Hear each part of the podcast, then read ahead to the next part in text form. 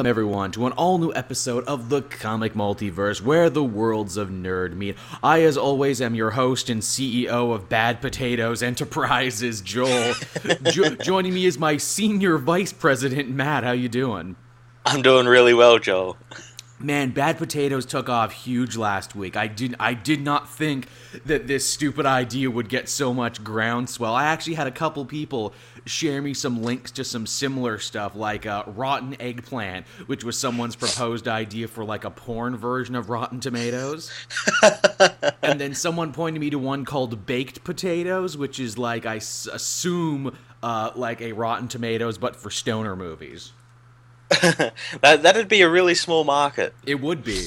But you know, it's just like I want I would love to read those reviews. This was super crunchy, dude. Buff buff pass.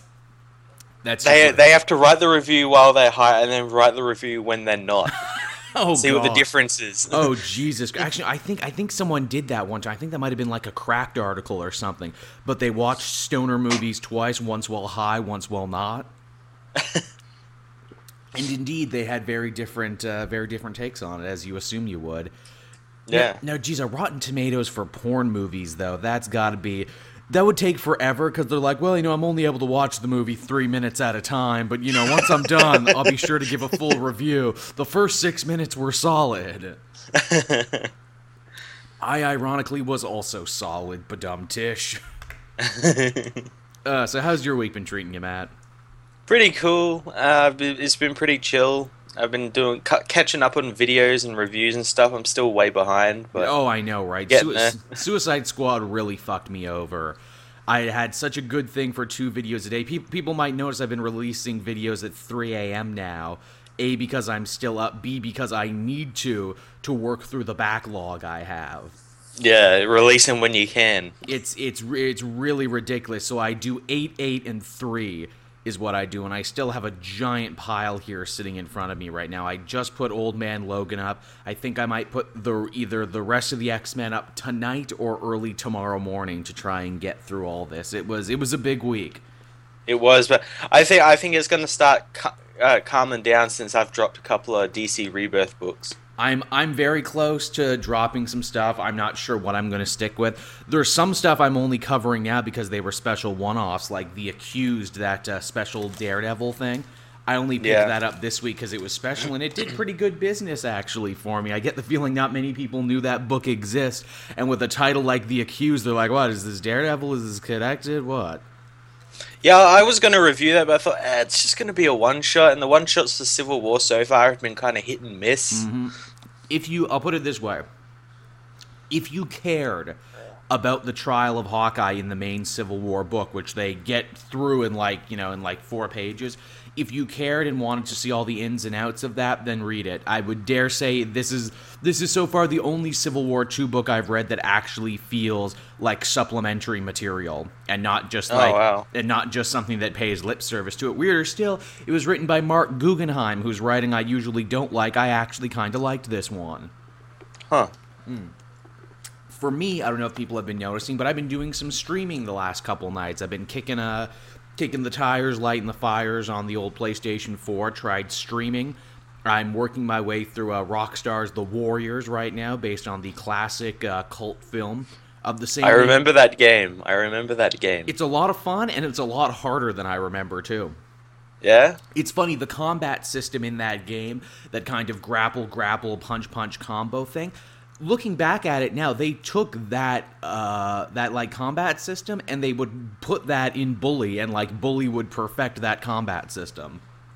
Yeah, yeah. Bully's a great game. Bully's also That's on the PlayStation 4 as well, isn't It it? is. Most of Rockstar's games are, which is kind of amazing. Even the old ones like Max Payne and Manhunt, you can get. Yeah. It's funny you can get Manhunt one, but not Manhunt two. Oh. Manhunt two played better, but Manhunt one was better. Yeah. had a better story, even though it had a weaker character. Manhunt 2 went all Manchurian Candidate on itself by the end. no, like literally, it was the plot for Manchurian Candidate. It was crazy. It was. Mm-hmm. Don't you remember they made a big deal like they wouldn't release that game without a bunch Yeah. of filters over the violence? Yeah, yeah, it was too violent for everyone, and it got banned in like a bunch of countries and everything. I'm guessing it didn't come out in Australia because your crotchety old man government won't let you have anything. See, I don't know. It's on the PlayStation Store now, Oh, there you go. so I, I don't. I, I can't remember if it did actually come out when it was originally released. I, I can't remember. Huh. But yeah, so for anyone interested in that, you can check on out my Twitch. That's uh, Caped Joel. I've also been archiving uh, episodes over on uh, Joel Daily, which is its own YouTube page that I got and never did anything with until now. it's funny playing the Warriors game because it's based on a movie, because it has the same actors from the movie, and because it has a lot of the same music from the movie. I'm really playing Russian roulette on this one because, like, Twitch caught a song once and muted me for a little bit, and YouTube caught another song when I put it up. Oh, that sucks.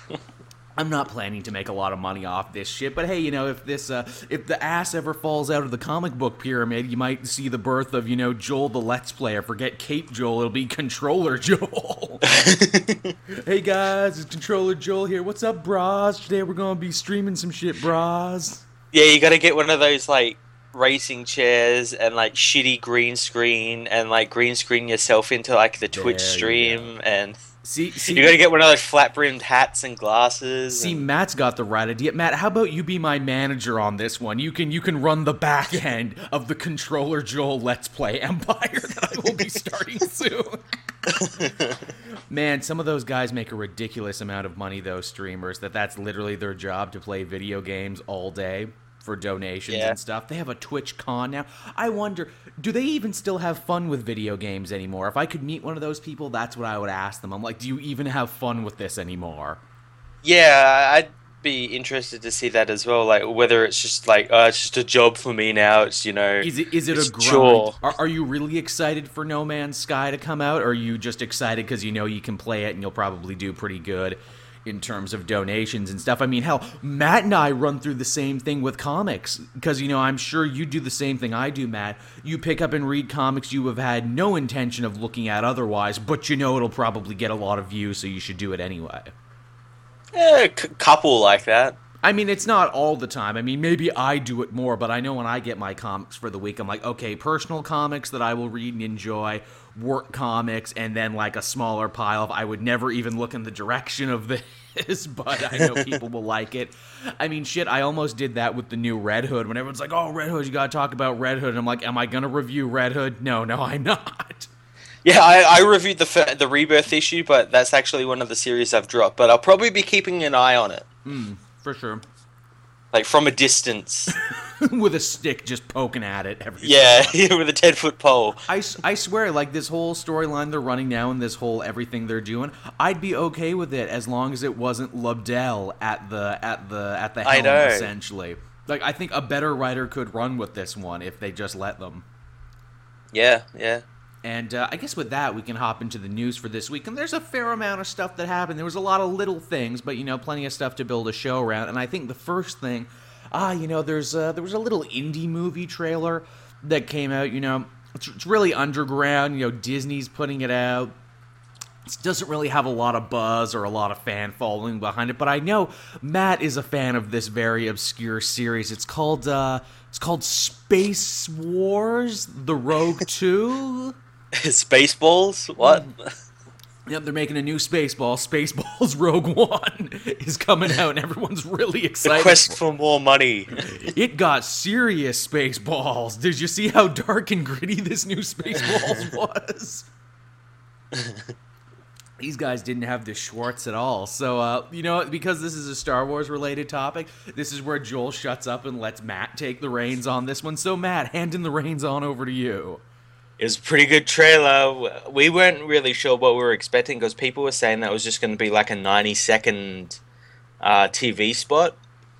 But it was like a full on like two minute trailer, and we got so much like stuff in it. We got Darth Vader in it. It's true, which I mean, we knew he had to show up at some point, but there he is. You're going to get your fucking Vader fix. Yeah, and um, there were some really cool shots in this, and you know, props to the guy who shoots the film. He's Australian. Yeah, whoop whoop. This uh, this Uh, de- this definitely looks like you know if people I know one of the minor complaints people had for the Force Awakens is it stayed like very close to the Star Wars formula that everyone Yep. knows and loves. Rogue One looks to be taking more chances and looks to be going in a far different direction. Yeah, it's going full on space wars. Yeah. I wonder, is this going to be the thing for Disney and Star Wars moving into the future? Will the titled sequels, or the numbered sequels, I should say, will those be the staying closer to the formula, to Joseph Campbell's hero's journey? And will the odd numbered ones, the ones that, that come out every other year, will those be the ones to kind of, you know, mess with shit and go in crazy directions? Uh, it's, it's definitely possible, but I think I think um, Force Awakens was so traditional and basic because it needed to ease people back into It did. Star it, need- Wars. it needs to be like, look, here's the Star Wars you always wanted, but Lucas didn't give you. yeah, definitely. And I mean, the thing with Rogue One as well, we're not going to see a Rogue One 2, are we? Because given what we know about this story, given what we know about the Bothans and the people who steal the Death Star plans, they don't make it out at the end. No, these guys, I don't think they are going to make it out at the end. And if they do, they might appear here and there every other in like the other um anthology movies, but I don't think they'll appear in like the actual episodic movies. No, I mean, if this movie does its job right, half, if not more, of the cast will be dead by the end. Yeah, yeah. Well, at least I know Forest Whitaker's character Saw Gerrera is going to die. Mm, Aw, don't kill Forest. Don't kill him and his squinty eye. We love him too much. Yeah, first character to come from animation to live action. That's pretty fucking amazing. And the fact that he did that means anyone can do it now. Yep. Come on, old man Ezra. Come on, old man Ezra in the future. That's all I'm asking for. Come on, Kanan. Come on. Kanan. Oh, yeah, just some blind dude sitting in the corner all drunk and shit. I fought, I fought in the Clone Wars. I was a smuggler. Sure, sure you were, dude. Sure you were, you crazy blind bastard. I, I, I flew the ghost and I had sex with a Twi'lek. Yeah, yeah, didn't we all? you shut up. You don't know her like I do. Disney was weird and wouldn't let us kiss for the longest time. It was weird. But yeah, oh, uh, speaking of which, that was another thing. Uh, Rebels comes out the 24th of September, season three, coming back. Excited. Friggin' uh, getting our Zon on in this newest season. Yeah, yeah. Get, Thrawn's coming back. Getting on your thon with Zon, everybody, in the Star Wars. Get used to it, it's happening. But yeah, Rogue One trailer looks cool. I, I have to wonder, you know, you think this one will break as many records and be as huge as Force Awakens was, or do you think we're going to see a bit of a dip in the Star Wars movies that don't have the number after it? I think people are. I think people are really interested in it. I know people that aren't usually interested in Star Wars movies, like that I work with or know, Hmm. uh, are really interested in it. Mainly because it's like an action Yeah. movie, whereas it, Star Wars has been an action movie, but it's never been this far into the action, like full blown war. It's a science Unlike- fantasy, but yes, this looks like an actual war movie. Yeah, so it, it looks pretty cool, and it looks like m- maybe get a wider audience. I mean, shit, they were having Normandy imagery, which blew me away. The rebels climbing out of the boats only to get shot on Yeah. the beach. Yeah, Man, they'll be teaching these wars in history class, and that's when the Rebel Alliance made their landing at not Normandy, and they were shot by the not Nazis of the Empire. they were surprised by the Imperials on the beaches. Man, if I was a history teacher, I would totally fuck with my students and be like, today we're going to learn the Star Wars. This will be on the test. and at the Battle of uh, Hoth, this happened in the offensive. and it was at that point General Han Solo went, yeehaw. this will be on the test, everybody, just to fuck with them and be like, yeah, everyone, you gotta learn like expanded Star Wars uh, history. And be like, oh, sorry, little Jimmy, I'm gonna have to give you an A minus. That was fanon that you put in there, not actual canon. yeah, that, that was the old canon, not the new expanded universe canon. It's different now. Get it right, Billy. Slaps hands. oh, sorry, little Billy. You try so hard. But yeah, Ro- Rogue One looks freaking cool. Great time to be a Star Wars fan. December can't get here quick enough, right, Matt? I know, it's four months away, man. I know it's not even that far. To think that Star Wars will be like the big Christmas movie now for everybody. Well, this is the last time it's in December. Next year it goes back to May. Oh, really? Really? Why? Yeah. Have they said why? Oh, because of the way that their productions were scheduled, they didn't want to. Like, like originally, I think Disney wanted it to come out in May, but um, JJ for the Force Awakens didn't want to push the movie, and then it just carried on for these two to be in December because that was when their production cycles would have Huh. ended, and then the next one, which has already been shot and made, will come out in May on May fourth, I think. I liked uh, I liked the whole Christmas season thing for genre movies. How come no genre series has ever managed to really grasp onto Christmas and make it their thing? Like the first couple of Harry Potters were Christmas movies, then they stopped. The new Star Wars or these two new Star Wars movies were Christmas, then they stopped. How can no franchise hold on to Christmas? You figure it's so easy. Yeah, I know. I mean, Christmas should just be like relegated to Shane Black movies. I, I know, right? I I'd watch more Shane Black movies. Oh, speaking of that, I actually saw the the Nice Guys not too long ago. it's so great, isn't it? It's fucking. It easily shot up to being like, yep, and this is on my top ten movies of the year. yeah, it's it's Kiss Kiss Bang Bang and this. Really, These two those two movies amazing. really freaking good. Like the Nice Guys is so good. You know, uh, Ryan Gosling and uh, uh, Russell Crowe make such good buddy cops in this. I'm like, man. I, I want to see the sequel right now. What further adventures of these two? like I wanted a thing like the Avengers at the end, like the nice guys will return in da da da adventure. Yeah, Sh- Shane Black's good at like buddy cop movies. You know, Mm. Lethal Weapon. Oh yeah. The dude's a master of it. That is his kung fu. That is his mutant power. Yeah. But yeah, that's uh, that's really good. Speaking of movies that are coming out, and I know we're taking forever on the news. You hear the great review Sausage Party is getting? Oh man, it's getting amazing reviews, and I I kind of expected it because a lot of people seem to be really into it for some reason. I'm not too sure. Like all the early reviews that came out like maybe a month ago were just like gushing all over it. Like it was apparently really amazing. It's an appealing concept at the right time. No one's thought to make fun of Pixar before, let alone actually put like some good money into making some well-intentioned jokes at Pixar. And on top of it, apparently the movie is actually a really smart like religious satire too. Yeah, yeah. I'm I really want to go see it. I haven't had time to go see it, but Same here. I I'm really interested in seeing it. I mean, I'm saving up for con and everything. If it wasn't, I would totally have gone out and seen it. D- damn you, Suicide Squad! I wanted to see Sausage Party. it sounds like the better movie. Mm, I think it might end up being that way. But yeah, so uh, moving on from there, we got some more news. Uh, Tim Seeley, favorite of mine, you know, loved his work on Hack Slash, love what he did with Grayson, uh, love what he's doing currently with Nightwing. Well, he has signed an exclusive deal with DC right now. Now, why do you think that this is important, Matt? Oh, because he had series going over at Marvel. He did. He was supposed to be penning that new Blade book about Blade's daughter. Now that he's gone exclusive, does that mean the Blade book just isn't going to be happening now? It either won't be happening or it'll be done by some other writer taking over. I get shit when I, I again last year at Fan Expo. So last year this time when Tim Seeley was in Toronto, I talked to him about the Blade book and said, "Hey, how's that coming along and everything? You know, young girl versus monsters. That's definitely in your wheelhouse and everything." He's like, "Oh yeah, yeah. With my work with Hack Slash, I think if I couldn't do this, uh, I couldn't do anything." And then to hear it turn around and just be like, "Yep, not." Uh, not happening now. Signed exclusive. Shit, they must have given him one hell of a good deal. Oh yeah, and DC have been signing a bunch of like writers exclusively. Like I think Tom King's exclusive. Yep.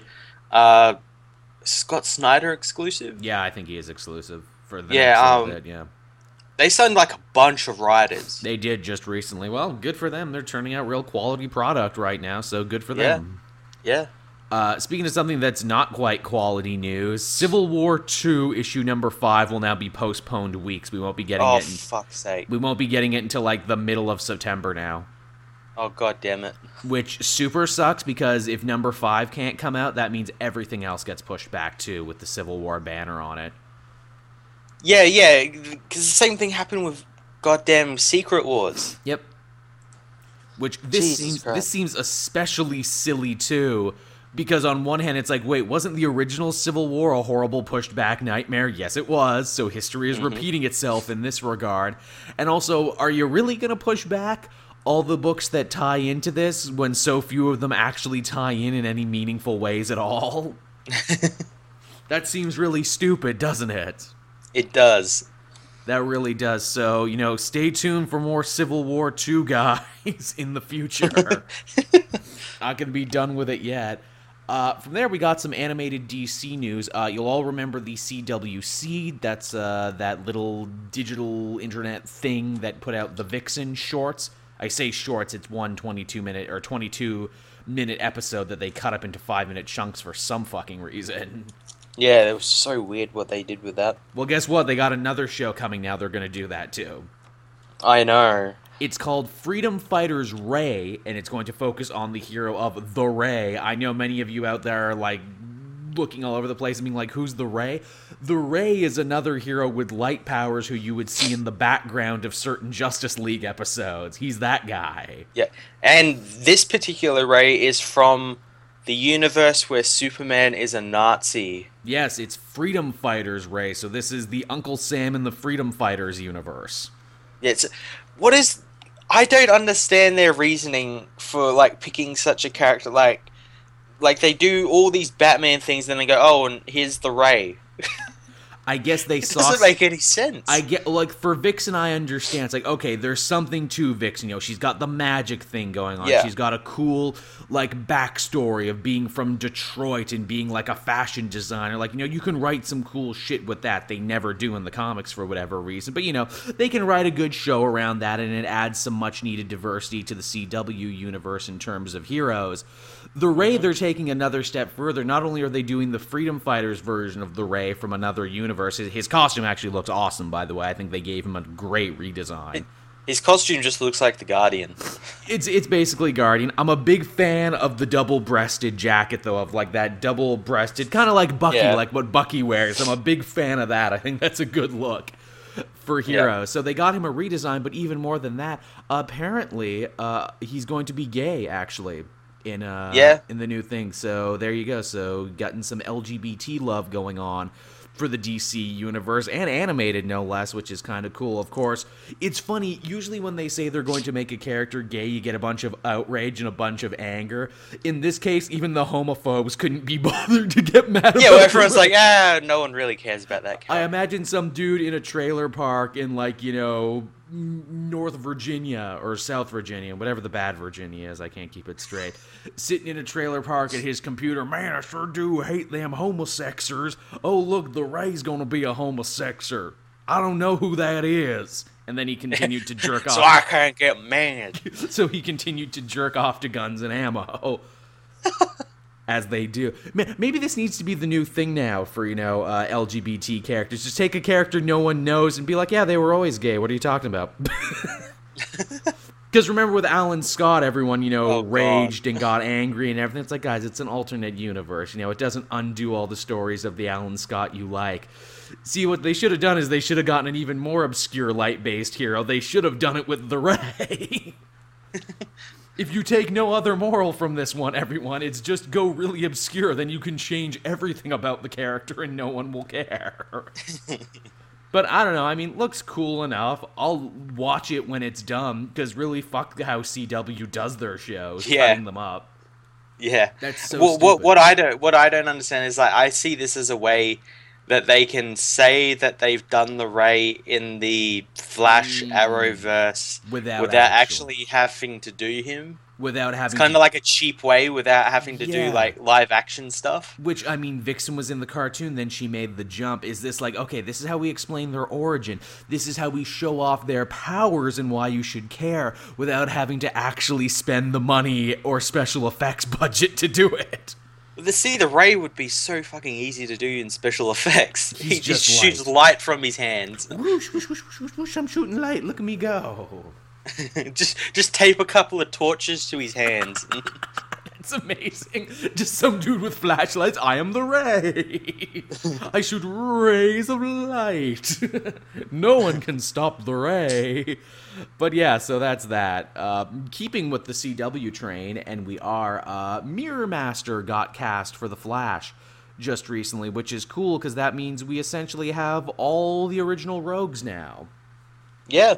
Well, minus the top. Was the top an original rogue or did he come later?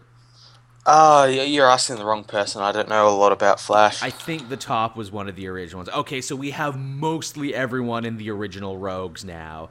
Uh, I wonder. Uh, I I don't know much about the actor. I wonder if he's going to do a Scottish accent for the character because, of course, Mirror Master was Scottish in the comics. Mm, it would be pretty interesting if he did. His name was Sam Scudder, and he was a Scottish jewel thief who had godlike mirror powers but was too dumb to realize he had godlike mirror powers. uh, that's what that that's like with most of um, Flash's rogues. Mm. Most of them are pretty powerful, but they never go to their full potential. They're too dumb to realize how smart they actually are. yeah. Uh, so uh, I mean, again, season three of Flash is going to be all Flashpoint universe by the looks of it, the majority of the show. So I, it'll be interesting to see that character here and now. I wonder will he play a bigger part? Will Mirror Master maybe be like a way for Flash to undo the Flashpoint or get back home to like travel through a mirror to another universe? That'd be pretty cool. Because Mirror Master is one of those characters that he basically does whatever the hell the story calls for him to do. Yeah, that is true. It's true. His powers are so amazing, he doesn't even understand his powers most of the time. He'll get lost in the mirror universe sometimes because he's too dumb to get out. it's great. It's like, man, where's uh, where's Sam at these days? Oh, he got lost in the mirrorverse. Uh, some other cool news. Uh, you, will of course remember uh, for uh, for Zoom in season two of Flash, uh, even though they had a different actor in the suit, they had the really awesome uh, Candyman doing his voice, doing that really creepy Flash voice. Mm-hmm. Well, they're going to be doing something similar this season with Doctor Alchemy, and that is the totally awesome, underrated character actor Tobin Bell, Jigsaw from the Saw movies, is going to be the voice of Doctor Alchemy. Oh, that's good voice. That's good. I am amazed Tobin Bell doesn't do more voice acting. He has such a good voice. Yeah, I know. I mean, hell, th- half the reason the Saw movies work as well as they do is just because you're listening to Tobin Bell give exposition via recorders for most of it. Live or die. The, the human race is missing a certain piece. I never wanted to be called the Jigsaw Killer. I know way too much about Saw, honestly. I think you do. I know way too much about it. Uh, some other minor Flash stuff too. Apparently, season three too will also see a Savitar show up. Now, do you know who Savitar is? No. Savitar was another evil speedster from the comics. He started like a Speed Force cult, and Savitar is the name of like the Hindu god of motion. So maybe he's that uh, other black suited Flash we've seen running around. Yeah, maybe we. Yeah, he might be that one that we've seen in set photos and everything. I could see that. That being that being said, on one hand, because I'm such a comic purist, I'm like, oh, they didn't get Savitar's original costume in there. And then on the other hand, I'm like, wow, Savitar had a really ugly costume. Maybe it's good you didn't. Maybe it's good you didn't put him in there. Oh, he's like wearing. He's got like frills and everything going on. It's a it's a really crappy costume. he's got like face paint and stuff going on here. I'm trying to Google an image right now to uh to find it. Oh yeah, he's got like stuff sticking out of his back, and he's got like he wears no shirt, and he's got like a dumb kind of fit like face plate mask, and he's got like Fabio hair going on. He is he is not a very good design. he looks like they just threw a bunch of shit at the wall and went, "Yep, that's him. That's our guy." everyone will love him, I'm sure. But uh, yeah, cool to see him in there as, as a fan of the greater Flash Rogues. It's nice to see they're working up to him. And speaking of Rogues, uh, on the Spider Man Homecoming cast front, uh, we actually got some news the Tinkerer is going to be in this movie now. Yeah, well, well it's been kind of like alluded to as well as like obviously the Vulture's going to be in the film. Mm-hmm. Um, but yeah, it's been alluded to that he might be fighting a couple of other villains, or they'll be in the movie as set up for another movie. That's cool, and Tinkerer is totally the character you do it with. I love how they reinvented the Tinkerer as just like the supervillain arms dealer, where it's like, you know, you need a costume, you need something fixed, you need a death ray, you go to the Tinkerer. Yeah, and I imagine that's what he's going to be in this. Maybe he's the one who actually makes the Vulture's suit. Yeah, maybe he's the guy who outfits the villain community. I think it's such a cool idea what they did with Tinkerer, how he kind of rose in power and status because he outfits so many of the villains, and all of the villains working in New York, all the costumed ones that we know, all owe money to the Tinkerer in one way or another. Yeah. I think that's a really cool idea. Yeah, I, I'm excited to see what they're going to do with him. Me too. Yeah, I, I can't wait for that one. Spider Man Homecoming also can't come quick enough. Mm-hmm. And uh, speaking of villainous casting, because it seems like this chunk of the show is just nothing but villainous casting all over the place, uh, word has gotten around now on who the villain could be for the upcoming Aquaman movie. And geez, I can't believe this constitutes as news even. Hey, Matt, you know Black Manta, Aquaman's probably most well known antagonist? Eh, a little bit. Well, the hot rumors that he might be the villain for the movie. Oh, really? In other Shock news, there. in other news, sky blue, grass green. Yeah, water wet. Yeah, sometimes. uh, but yeah, that's uh, that's the news going on for that one, and I mean, really, it's kind of like a no duh, really. Yeah, I'd be more like shocked if they're in, oh, Batman's the villain. or, you know. That would be funny. Just Batman sitting out in the boat like Jaws, being like, you know, smile, you s- smile, you son of a bitch. uh, and it's sad because this, Batman would shoot him. he, he really would. Is that going to be the thing now for DC movies? Look, we were going to make an Aquaman movie, but we didn't trust it anymore, so now it's Batman v Aquaman. That's all these movies are, just Batman v Aquaman. And then, oh, we went back and reshot Batman into a bunch of Wonder Woman scenes. but but but Kevin, they they they're in they're in World War One. Doesn't matter. Batman It's has Batman. a Batman has a time machine. Shut the fuck up. he built the Bat time machine in the cave. It's like, but what is he even doing? Okay, look, so we couldn't actually get Ben Affleck in the Wonder Woman movie, so we just superimposed this image of him waving over and over again, and we just stuck that into different scenes. so they're having like a really deep conversation, Steve and Diane, and in the background, Ben Affleck dressed as Batman is just waving. He's just standing there, just static.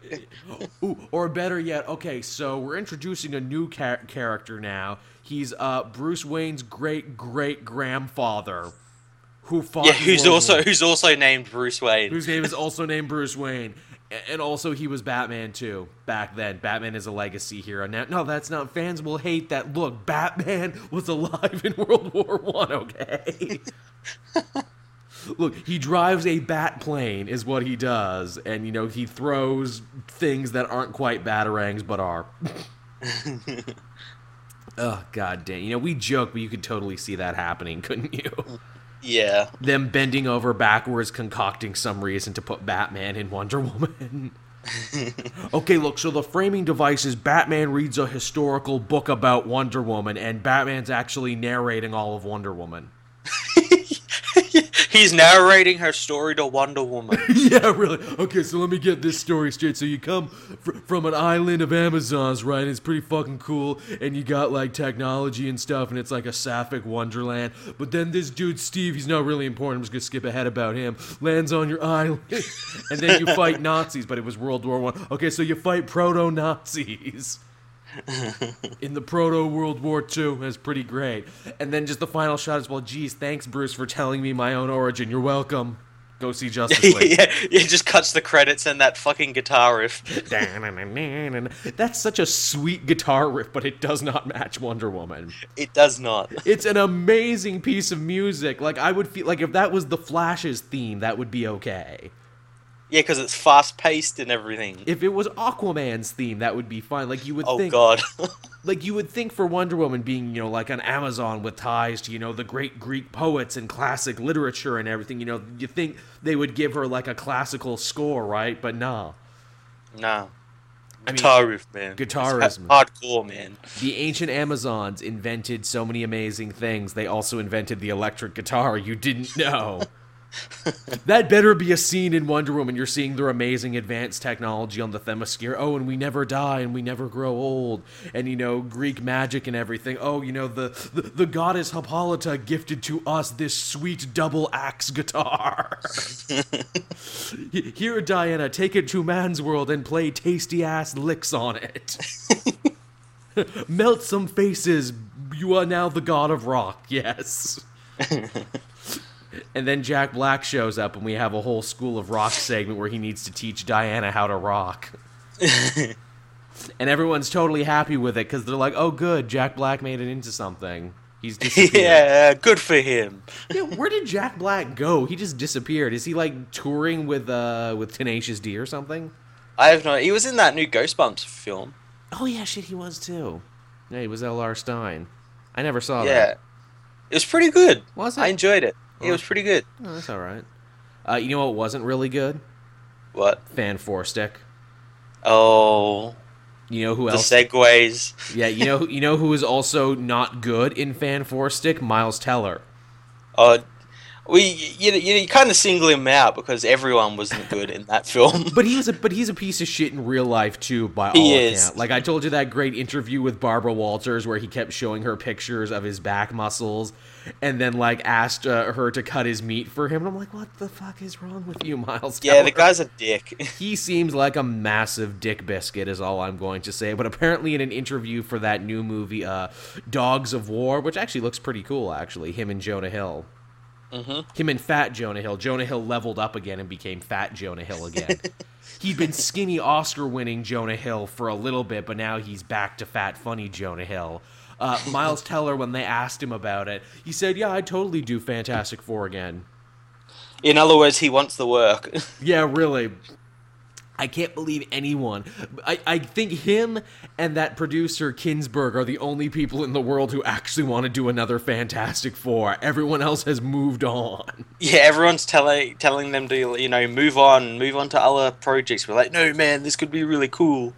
we'll make it work. Even the director doesn't want anything to do with Fantastic Four. the director hated the movie so much he he made sure he he couldn't make another one by ruining his career. Yeah, yeah, the director hated it so much he committed career seppuku in front of everyone on Twitter. that still has to be one of the best moments ever. Oh god, yeah. I am literally I am literally shocked and surprised that when Suicide Squad came out and all that news came out about, you know, edits and everything in the studio stepping in and taking control, that no one took David Ayer's Twitter picture and put it over what the Fantastic Four guy said and started tweeting that around. They did that to Zack Snyder. I know they did. And I'm like, why don't you do it for Ayer? Well, the difference is some people actually enjoyed Suicide Squad is the difference. Yeah, well, like as we were saying when we were talking about it last week, there's parts of, well, like Su- Suicide Squad is literally fan four stick in the storyline. Yeah. It's literally the same. Yeah, they they took it away. They fucked it up. The only difference is Suicide Squad ended up with a at least a product that was not nearly as boring, like as poisonously boring as Fan Four Stick was. Mm-hmm. I mean, that's its greatest sin. Is like I I think like you know there are superhero movies that are worse than Fan Four Stick. You would be hard pressed to find a more boring movie than Fan Four Stick. It is boring, and it's like nothing happens in like the first thirty minutes of the film, and then it's like a quick rush to the end. Yep. Again, because they you can catch the actual moment when they took over and the wig started changing. yeah, yeah, and the and the reshoots started taking hold. Mm-hmm, mm-hmm, mm-hmm. But yeah, so that's uh, that's Miles Teller threatening everyone with another fan four stick movie. Let's let's stop this man before he goes too far. See, that's what the headline should just be now. Miles Teller threatens world with new Fantastic Four movie. SWAT team called in to stop him. Not That's like J- James Cameron. He keeps threatening people with more Avatar sequels. He's like, I'm gonna do ten, maybe eleven, and then there's gonna be spin-offs.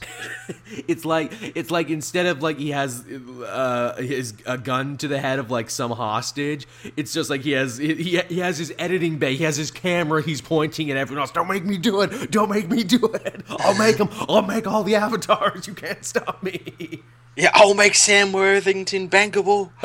god help me me, I will. No, you know, it's too far along now. It's like, look, and in this movie, the role of Sam Worthington will be played by Jai Courtney.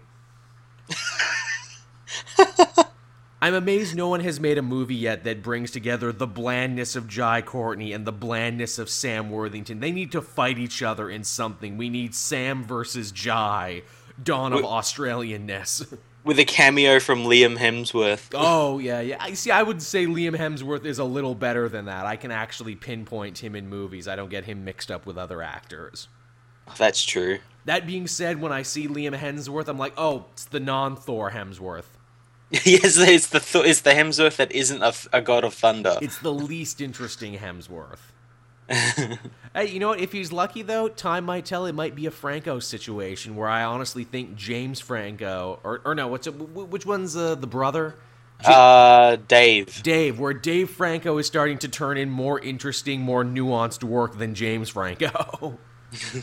to the point where you're like, geez, I think Dave Franco might have been the best actor in the family, honestly.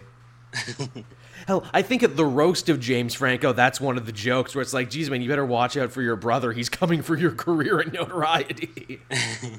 Because he's not a stuck up his ass art guy, apparently. he, he's good. I like the Francos, is what I'm trying to say. You know what else I like, Matt?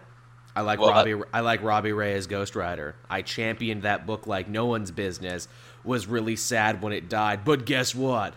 Fucking what? Ghost Rider's revving up his engine again. He'll be back by November. Oh, that's awesome. They already have the cover for it, and Felipe Smith, the writer who has again continued to champion, he, he was writer and artist. He wrote and drew the book. Mm-hmm. He could not be more happy on Twitter. He is so stoked for it, and everyone else is stoked for it. It's nice to see this cult character and this cult creator get a little bit of love. Yeah, it's pretty great. It is great, and you know what? Hey, say whatever the hell you want about Agents of S.H.I.E.L.D., it resurrected a comic I really like. Yeah, that's true. That's good for me, man. Hopefully, Robbie can stick around. You know what the saddest thing about Robbie coming back now is? What? Robbie totally missed like the cutoff date for champions. I bet they would have subbed out Vision's daughter or someone and would have put him on that team. Yeah, probably. Well, there, there's no, no, nothing saying that they could change the end of the story where he joins the team. That's true. He totally looks like the missing member of that team, doesn't he? He so looks like he belongs. Or, you know what they could do?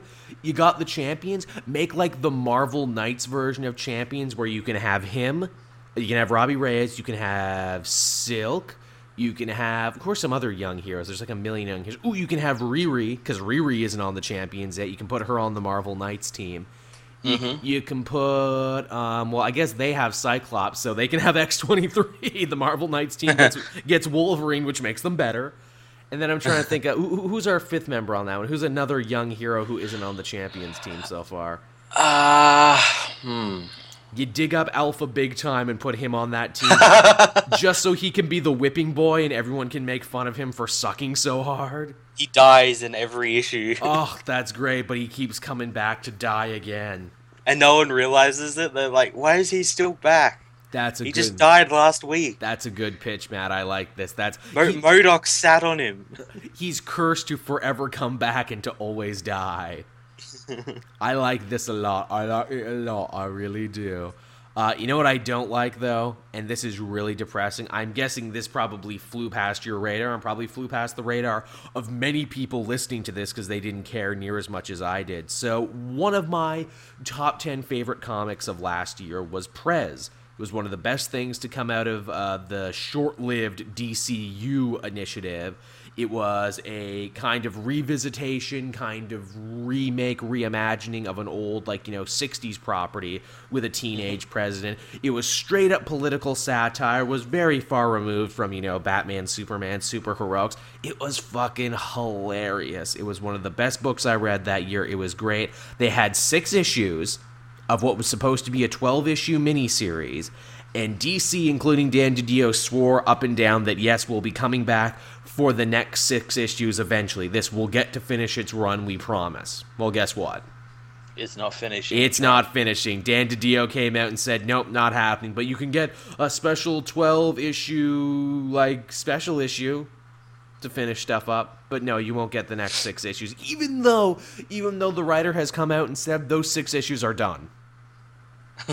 They're done, you just can't have them. no. They're done. We just won't Can't print- have them. you, we just won't print them up. Is that not the most fucked thing you've ever heard?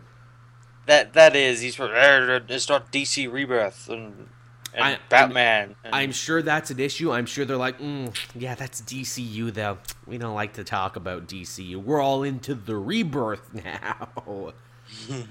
and I'm sure too, from a cold-hearted business point of view, they're like, it's a cult book. Doesn't wouldn't make us enough money that would cost to print the last six issues. We'll just make it digital only. There's no printing or anything. Yeah, how much how much There. does it cost to put the PDFs up online? I mean, you can't you can't have like a page, you can't have like a frickin' uh what is it, intern take off their lunch break and put up the six issues. Exactly.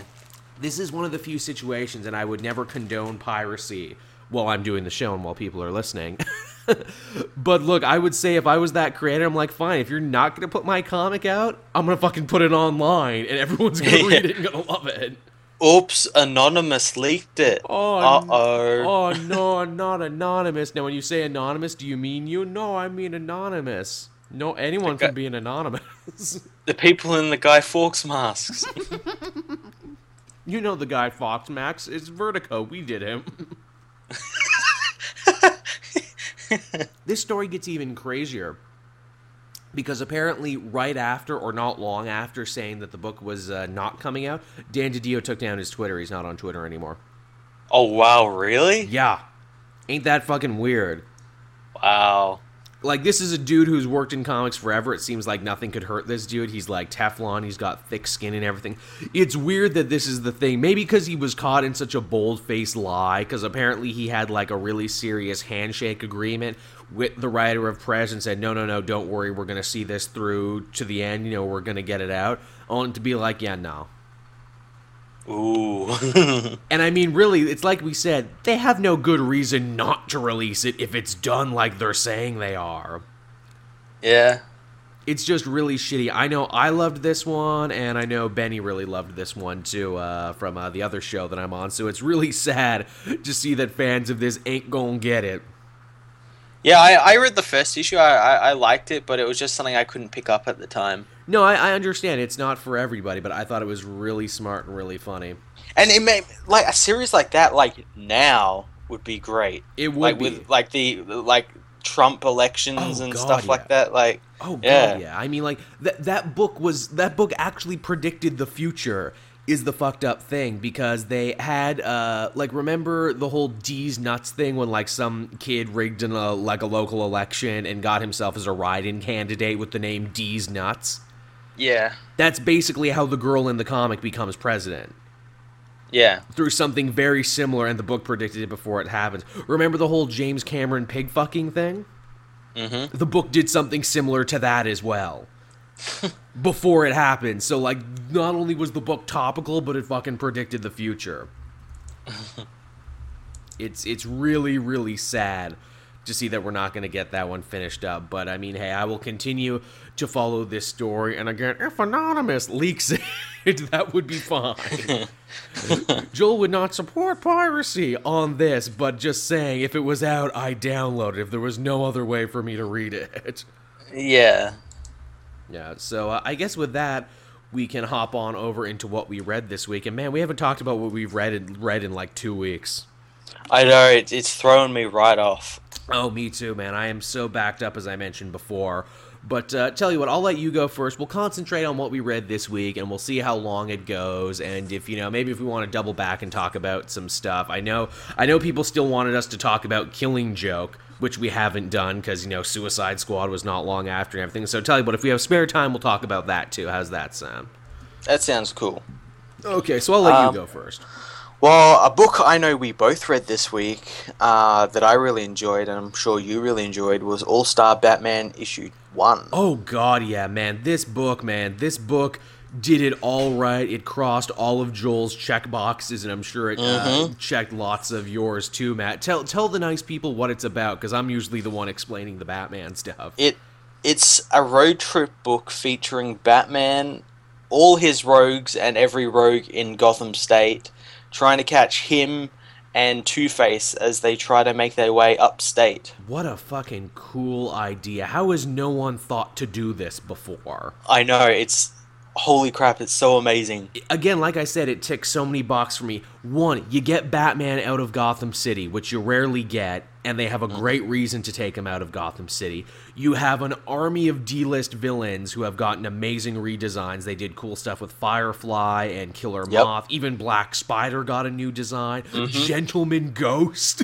hmm yeah, with a machine gun. That's so fucking cool. They get cool new redesigns and they're hunting down Batman and Two Face. You get a great new redesign for Two Face himself, and even kind of re. Uh, what's the word? Kind of like re establishing and like re defining what his weird villainous quirks and fetishes are. Yep. The idea being that uh, Two Face Harvey Dent uh, has, you know, compiled a file on like all, all the crime bosses in Gotham City, all their dirty dealings, and even just regular people too.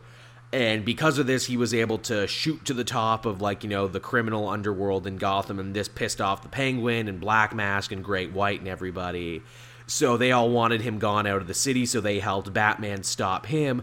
But the real like clincher was the Harvey Dent identity, you know, that personality actually called Bruce specifically for help. Yep.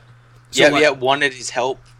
So Two Face is like fighting himself, and he says like, "Look, if I if you don't stop Batman, if he takes me where we're supposed to go, where Harvey says, you know, if you take him here, we can like you know cleanse the Two Face personality once and for all." Uh, if Batman finishes this, I will release all these dirty files onto the internet, onto like the dark web, and everyone's secrets come out, and everyone sees the ugly side, just like me.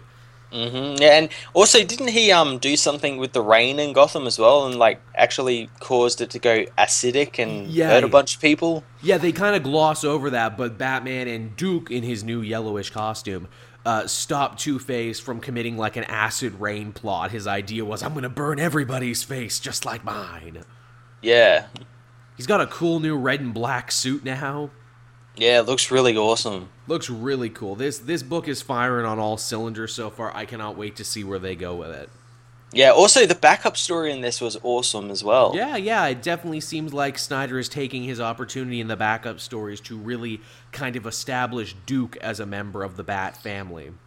Yeah, I like that that whole um what was it called? The cursed wheel that Hmm. Batman has where like each part of it is like color coded and the colors sort of represent the different Hmm. members of the Bat family. So like the blue ones are like what Dick focuses on and the red ones are what Jason was focusing on and and like they trying to figure out what Duke is going to focus on. Which, which it's fitting now that you say that. I'm like, wait, blue was Dick. He becomes Nightwing with blue in his costume. Red is Jason. He became Red Hood. Barbara is purple, and her costume is purple now. Yep. Yep. That's funny. So obviously Duke is gonna focus on yellow because his costume is yellow now. Yeah, yeah, so whatever yellow is on that chart. he'll be yellow. He, he'll be piss, is what he will be. Duke is really into golden showers, guys. Is what we'll find out about him throughout the course of this story. Also, Zsasz seems to be the villain they're fighting in that, and they make Zsasz really fucking scary. And he doesn't even show up, and he's scary. Yeah, yeah, the, the way he goes about killing these people is pretty fucked up. It's brutal. He gives you like a million paper cuts, so the second you move, you bleed to death. Yeah. That uh, that one was really solid. That one was really good. Um, and that was just one of a couple Batman books that came out this week. We also had Detective Comics. Yep, I, I've read this, I haven't reviewed it yet, though. Right. What'd you think of it? I thought it was pretty cool. Yeah, it continues It- to be a solid book. Yeah, this felt like the, the midpoint in this uh, colony story. It was. I like uh, we actually get to see the day that uh, Jack Kane was given his special assignment to hunt the League of Shadows in Gotham City. I thought that was a nice touch. Yeah, that was pretty cool. And he, he I, I liked also that like he, he was in this like he's like thirteen levels of clearance above the president and mm. everything, but he gets a phone call from his daughter and goes off to find her. It's really nice characterization showing look, he wasn't always a monster. He may not even be a monster now. He just has a very different view on fighting crime and the mission. Yep. Also nice too. We get to see uh, Tim Drake and the General battle each other, and I like uh, the General in this new DC Rebirth universe is his screen name, and it's the General spelt with threes instead of e's. Yeah, yeah, he basically fights with his mind, not his body. So cool, and I'm like, ah, spelled with threes instead of e's. Yeah, you, you are a little elite bastard, aren't you? And they, they make a joke about that. Tim makes a joke about that. Like, how do you say the threes in this word? Like, do you just say three, or is it is it do you pronounce it, or what happens? That's solid because they were arch nemesis back in the old 52, Tim Drake. So I like they've gotten these two back together. Clearly, Tynion is a fan, and he's a fan of a lot of this that he's bringing it back. Yeah, it's pretty good. Orphan is the muscle on the team, which is pretty clever. she beats up an entire room of dudes, and they're like, "Oh, we shouldn't be scared of her." yeah, I thought that was pretty cool. She's their Hulk. It's basically like, and oh, and Cassandra, go do what you do. Uh, it's great too because you don't get to see the beating; you just see the aftermath of the beating. She's like covered in blood. Jesus Christ, Kendra! I think you might, uh, think you might have gone a little too far in a few places. Not gonna lie, I think you might have gone a little nuts. Uh, another book I read this week, and I didn't expect to love it near as much as I did, was actually Deathstroke Rebirth number one. really, this is one I passed on because I knew I wasn't going to keep up with it. Here's the thing, man. I, I haven't read a Deathstroke book or a Deathstroke story that I've enjoyed in a very long time. Man, does Christopher Priest screw with your expectations in the best way possible. Deathstroke is a monster in this.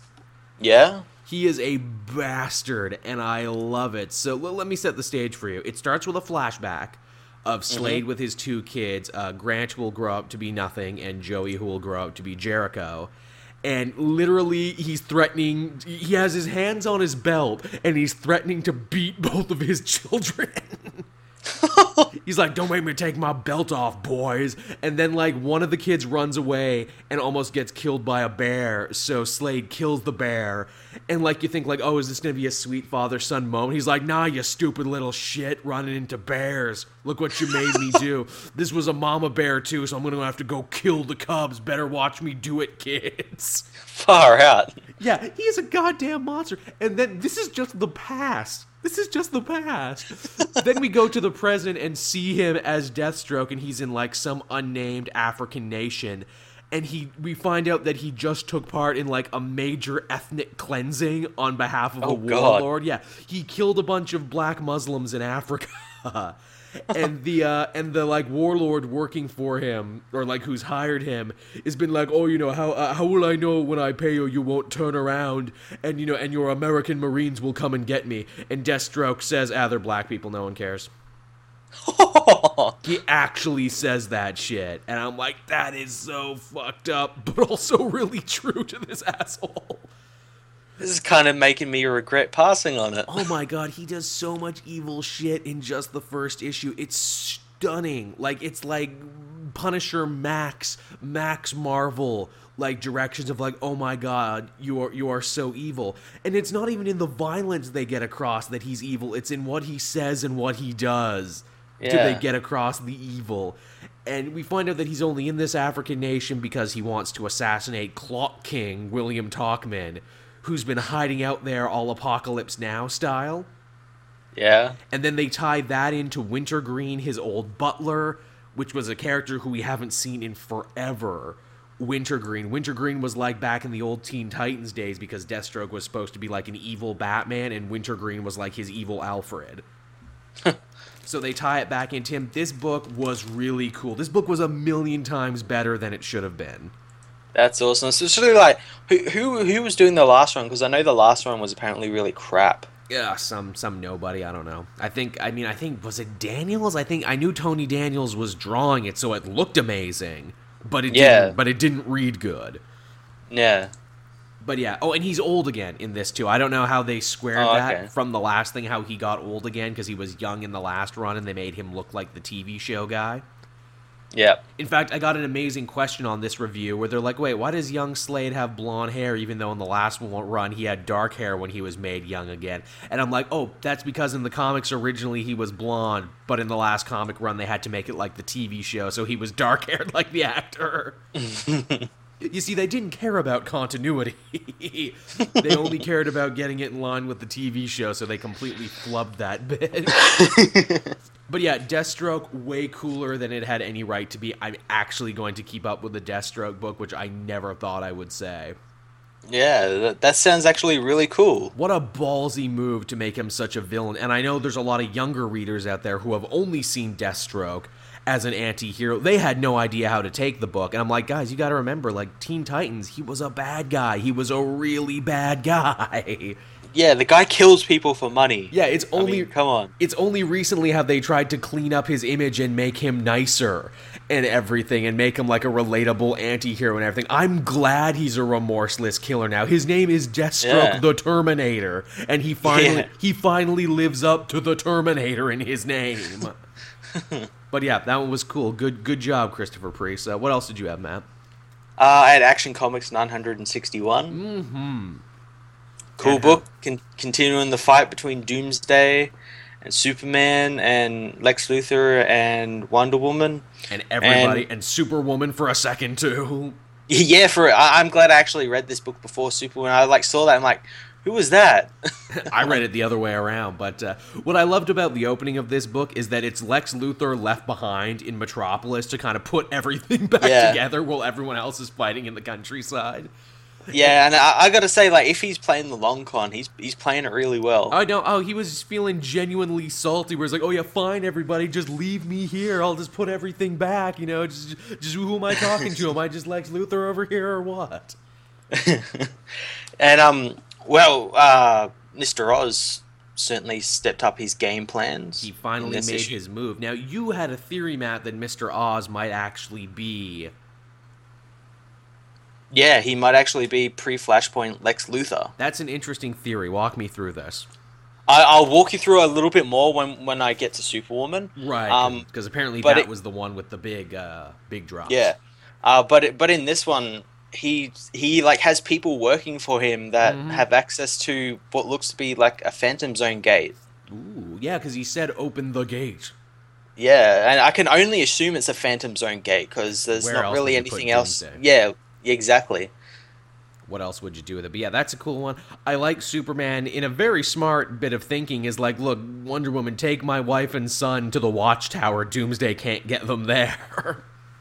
Oh well, he, could, he could, really couldn't. But um, yeah, I like that little little interaction between Superman and his wife and son, and then how he was flying away, how he was crying as well, Um, it's always because he knew because he because he probably knew he was gonna die. it's always uh, heartbreaking when you see Superman cry. Yeah, yeah, there's got to be a good reason for it. And I guess from there we'll transition on over to the big new number one from this week, and that was Superwoman number one. Yeah, well, it, sh- it should be Super Women. It really should be. What a what a swerve that was. Where you're like, oh yeah, so Lois is because like the comic wastes no time. You're just in, and it's like, boom, yep, uh, new Fifty Two Lois has powers now. She got them in the explosion at the end of Super League, and you're just trying to wrap your head around that. It's like, okay, yeah, this is cool. She's got a nice costume and everything. Makes sense. Oh fuck, Lana has powers too now. Yeah, she got them as well. She's now like in a red electric Superwoman. I know that's what got me. I'm like, okay, I like they made her a different kind of Superwoman. yeah, yeah, she's not just the same one with the same powers. Yeah, and maybe, just maybe, this book will only be Superwoman by the end because they seek to imply that the lowest one might have died. Yeah, I, I have no idea what the hell happened there. What a Bizarro Superwoman yeah, come in a, and attacked her. what a fucking swerve would that be, too, where it's like, haha, you thought Lois was the lead, but it was actually Lana. Oh wow, that'd be holy shit. We tricked you into buying a Lana book, everybody. it was my master plan. All along, to which I'm like, oh, oh, you, oh, DC, you got me, you got me. Yeah, um, but as I was saying before, the big thing that I think Mr. Oz is Lex Luthor in this is that we actually see the back of him in this issue when he's looking at the screens, Mm-hmm. and he's wearing a type of armor that's very similar to Lex's power armor. Ooh. He's got like that high sort of collar around the neck, big shoulder pads. Huh, I think it's definitely possibly him, and he has green eyes as well. And, And- Lex Luthor has green eyes. and a green cloak very similar to the like Legion of Doom era Lex. Yep. Hmm. That would be a hell of a twist because I mean, it's like, look, if Lois and Clark can make it through from their universe, who's to say Lex couldn't also have made it from their universe? yeah, also like it would also mean we'd have a bad guy Lex as well. But also like obviously the last time we saw Lex in the pre Flashpoint, he was a god and everything. So maybe he could have learnt about, you know, Doctor Manhattan stealing the time from that universe to make He the new learned, 52 he learned the secret of the universe, which everyone was fighting about in Darkseid War. Yeah. It would be interesting too, where it's like, well, why did you call yourself Mister Oz? Oh, it's after Ozymandias. Yeah, possibly. Yeah, he maybe he he found out about him and sort of respected the guy a or, little bit. or if even not from him, it's like the historical Ozymandias is what he's named himself after because they're both the same school of super smart egomaniacs, and that's what they Yeah. chose to name themselves after. Yeah, exactly. In which case, I'd be like, "That's pretty fucking good. It's a pretty fucking good pull." Yeah, and if if that's the case, I'd be like Geoff Johns, you son of a bitch, because because because Doc Mr. Oz has been around for ages. Like before Rebirth was even a thing, he was around when Geoff Johns was writing New Fifty Two. Oh, Superman. really? Yeah, he was. He, that was when he was introduced. When Ulysses was introduced. Oh shit! I gotta go back and read that Ulysses run now because it seems like Geoff Johns was planting seeds over there. Yeah, yeah, yeah. I was like, oh my god, you son of a bitch. If, if that turns out to be true, Matt's just gonna like come all over the book, like ah, he did it. the madman. Geoff Johns has slowly been jerking you off for all these years, only at the end for the big release. Man, he he does shit like that, Geoff Johns. So don't be shocked Yeah. if it turns out to be true. He's done it before. Yeah. He's like, hey guys, the mirror universe. Yeah, the mirror universe. It's this whole big thing. Yeah, you know this flashpoint and everything. Oh, look, the universe got rewritten. Ain't it funny how I do that? But uh, yeah, so Superwoman. Th- this one, and I'm sure you'll agree, this is definitely the more continuity focus of the Super family of books. Everything else is a nice, fresh thing to come in on. This one assumes that you knew what was happening with uh, Lana and Lois before all of this. Yeah, yeah. This is the book that you need to have read. Maybe a little bit of New Fifty Two Superman, or at least like the final days of Superman. Yeah. At least that one to understand what's going on in this one. Yeah, it's a it, it's shocking the continuity that was in this one. Now, now here's one for you too, Matt. So we have old 52 Superman running around. We have his super son. Mhm. We have a Superwoman, possibly two Superwomen. We have a Super Lex Mhm. running around. We have an Asian Superman, Superboy too. At what point do we have too many super characters and they start stepping on each other's feet? Oh, I don't know. We have Steel as well, and Supergirl. Supergirl's Um, got her own city. Steel's funny because they interview Steel in this book. Hey, Steel, what do you think about this new super character? I think they're going to put me out of a job, is what I think. Steel thinks this is bullshit. oh, Steel's like, ah, I'm married to Lana Lang, so it doesn't matter. Is she really? In the new 52, Yeah. did they do that? Oh, yeah, that's th- cool. Yeah, they're in a relationship, Oh, I like that. That's cool. I like that a lot, actually. and I think Natasha Steele is a thing as well. oh. Jocasta, his daughter, I think. I think Right. that was her name. I can't remember. are, are you thinking like the Marvel Jocasta? No, no, I'm pretty sure she was called Jocasta or something. I'm probably thinking of that one. Um, but I she she was so, I think woman. I think it was because they looked similar. yeah, it would make sense. Metal Woman, I could see how your brain would just auto-complete that. Oh, that's cool. Yeah. I don't know if I'll check back in Superwoman. I definitely want to check back to see if Lois is dead or not. yeah, exactly. if- Good good hook in that first issue. Yeah, because if so, what a fucking swerve. Uh, what else did you have going on, Matt, now that we've uh, tackled the bat and the soups? um, I had Earth Two Society issue 15. Oh, yes, the book that isn't canceled, the book that is very much Yeah. still going. It's, it's got an annual coming up later on this month. Holy shit. Um, this book was kind of okay. The art for the first eight pages was some of the worst art I have ever seen. Yikes. Like it was, it was awful. I don't know who the artist was, but it wasn't the original Angel Hernandez art, which is amazing. It- This art was like trying to emulate. Um, who's the guy that did the Justice League book? Doug. Um, Doug Mahnke. Oh, yeah, yeah, yeah, he's good. Yeah, it was kind of trying to emulate that, but like couldn't. Not well. Yeah, and yeah, it was horrible, horrible art. But the storyline was still pretty cool. It, it deals with um Dick Grayson's son John, hmm uh, who who now is free of Ultra Humanites' uh, control and still has his powers. I actually got to see what Ultra Humanite looks like in Earth 2. He looks pretty fucking great. Yeah, he looks exactly like his old school counterpart. He's the big gorilla with the big brain. Love it. And um, yeah, so I, I think John's going to be becoming a hero pretty soon, and the kind of costume he's wearing makes me think he's probably going to become a Superboy Nice. because he's wearing blue and red and got blue uh, red boots and red capes and Yeah, I everything. think I think someone showed it to me. It looked very much like Mon-El. yeah, yeah, yeah. Mon-El has a great costume. No, no one really appreciates Mon-El, but it seems like all these new super characters are like cribbing points from Mon-El. Be like, look, you can't exist, Mon-El, you freaking Legion of Superheroes jerk, but we'll be sure to, you know, take your costume points for everyone else. yeah, we'll just leave you in the Phantom Zone because if you come out, you'll die. You'll die. Aw, that's unfortunate. You'll die of lead poisoning. and dead. But um, yeah, the book was pretty cool. Ultra Humanite uh, takes over Alan Scott's brain and uses the Green Lantern ring. Uh, he appears to kill Commander Sato. He like throws her uh, throws her at speed into a brick wall, and her head like blows up. Yeah, that tends to kill you most times. And the, the funny thing is, it was kind of like glossed over, like in a panel. I'm like, come on, guys, Commander Sato's been in every issue since this started in the New Fifty Two. Can't tell me I think she's she not just- dead. you need a little bit more than just like a panel of her head exploding. It's the Disney villain death, and they fell off a cliff.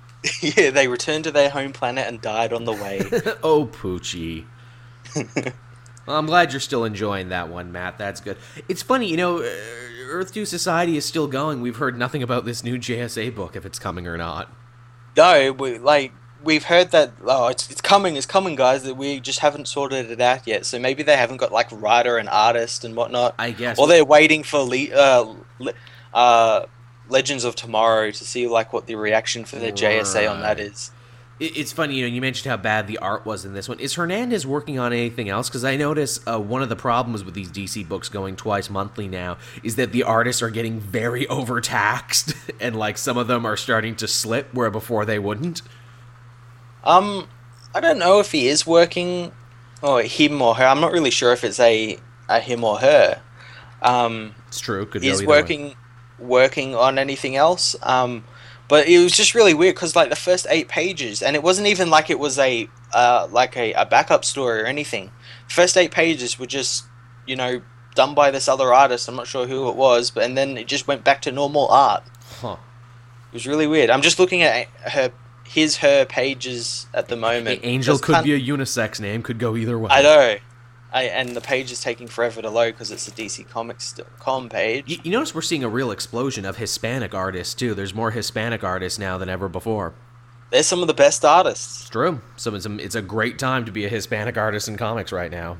Yeah, it, it's it's really great. Yeah, Uh, totally. I don't think think she's he she he is doing anything else. Oh, they did the um Infinite Crisis comic. Remember that game Mm, I that do. was like ran for like a month? I do. Everyone was really into it because they thought it would be the next Injustice until it wasn't.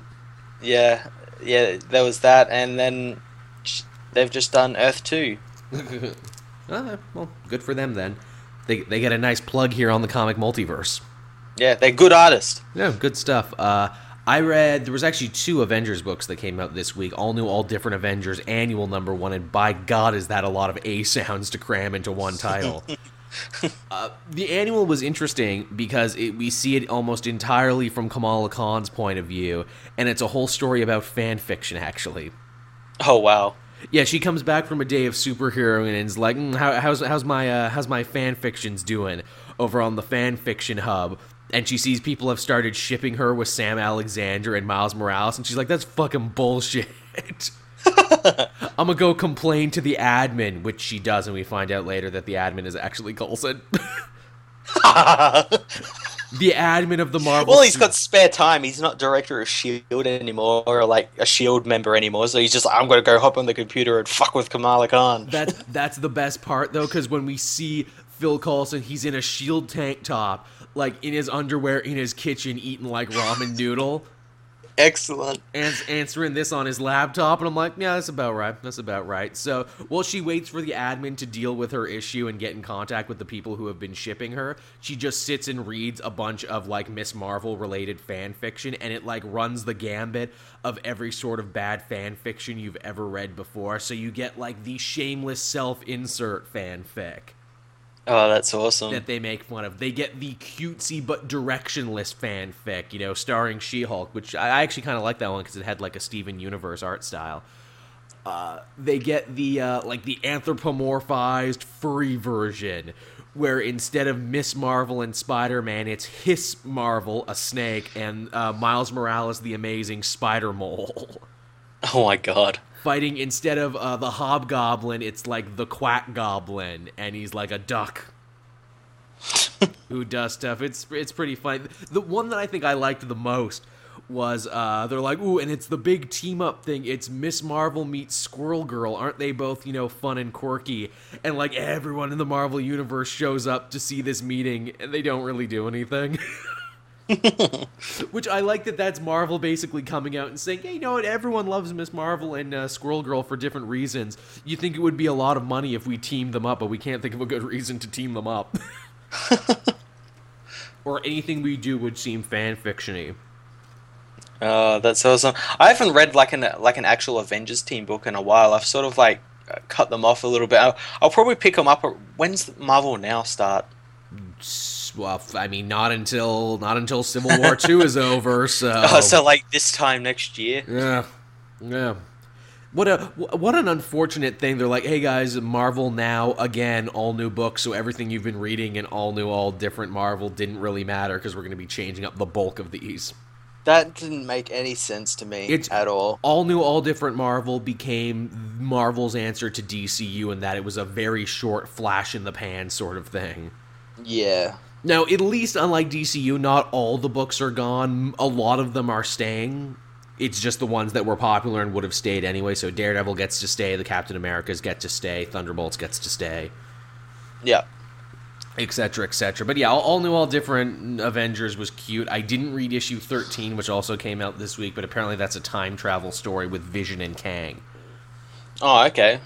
Kang's still around? I thought Kang died. He- He's time. He can be anywhere. You know, but they like killed him all throughout time. Apparently, this is Vision trying to go back in time and like kill him when he was a baby.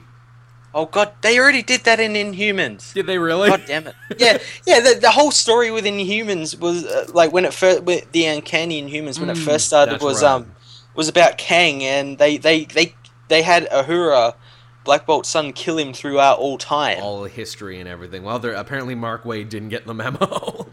Oh, god damn it! it's funny too because it's like that classic. You know, if you could go back in time, would you kill Hitler? Well, would you? where where do you stand on the kill Hitler thing, Matt? Would you kill Hitler if you had the chance to go back in time? Uh, I'm pretty sure if someone did that, they'd fuck up history All of and human history. we'd be living in some weird tyrannical cult thing. I don't know. or something, you know, you can never tell that far. How come no one ever does the third option in the kill Hitler situation where it's like, well, what if I go back in time, befriend Hitler, and tell him that the Jews aren't so bad? What about that? Yeah, yeah, yeah. Like be friends with him and like calm him down when he decides to. Oh, maybe I should invade Poland. Maybe you should. Maybe you should call first. How, how about that, Addy? Hey, Addy, how about you do that? or better yet, how about you just be like, look, t- tell you what, uh, Adolf, how about you stay in art school? How about that? Yeah, I think you. Yeah, become his art teacher and give him A's. I think your art is really good, Adolf. I think the world has yet to understand it. Stay in here. No, don't go. No, don't go. Look, look. Here's a puppy. Here's here's a German Shepherd puppy. Here you go. Name it Goldie. Just be, just be a dog person. Just be a dog person. Be the best dog person you can be. I tell you what, you go kill all of Hitler's like like second in commands. Ta uh, take out Goebbels and Goering and all those other guys. Yeah. As you can see, Joel watches a lot of the History Channel that he could name Goebbels and Goering out of nowhere. oh yeah, yeah, no, Nazi inner circle. Yeah, man, I watch a lot of History Channel. but uh, yeah, what else did you have going on, Matt? Uh, I read. What did I read? I had Darth Vader twenty four. Oh, yeah, penultimate issue. Almost. Not, I cannot believe that they will actually end a Darth Vader book. I said that in this review. I'm like, why are they ending? This book should be going on and on and on. Are they are they rubbing up against the next movie? Is that the issue? Are they dangerously close in events to rubbing up against it? No, they, this book is set between episodes uh, four and five. Yeah, I was gonna say, are, are they close to rubbing up against five? Do they have new plans for five? Like maybe they'll come out with another line of books that be like, and this is what happened to Darth Vader in between five and six. Well, all you do is you do a do like an issue or two issues that just tell the story of Empire Strikes Back, and then you just pick up like immediately at the end of Empire Strikes Back. That's what I would do. That, that's what you do. But you know, th- this issue, like, while it didn't really further the storyline, I kind of wrapped up everything. Uh, this issue we spent inside Vader's head Oh wow. because his suit got shut down last issue Oh no. uh, uh, by uh, that Cylo guy. He had like a controller that could shut down all of his uh, internal mechanisms and whatnot, and basically render him a statue. Um, but yeah, we, we get like a inside look at Vader's head, and it, it's like a retelling of the scene on Mustafar where he's going to be burnt up.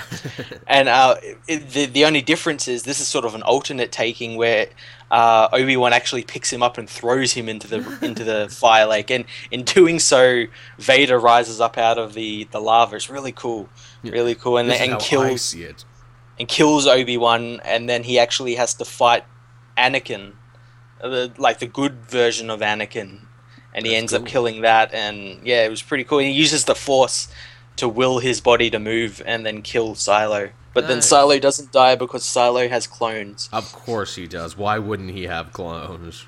Yeah, but but the next issue looks like it might be setting up the construction of the second Death Star. Ooh.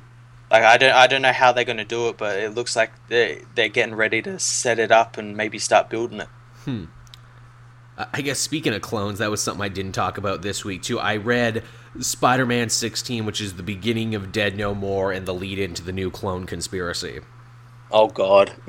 It was it was all right. I mean, it st- it starts off kind of like a mess, where it's like so Peter's step uncle Jay is ill with the disease that they will not name because if they name the disease, then everyone will be able to say how stupid the story is.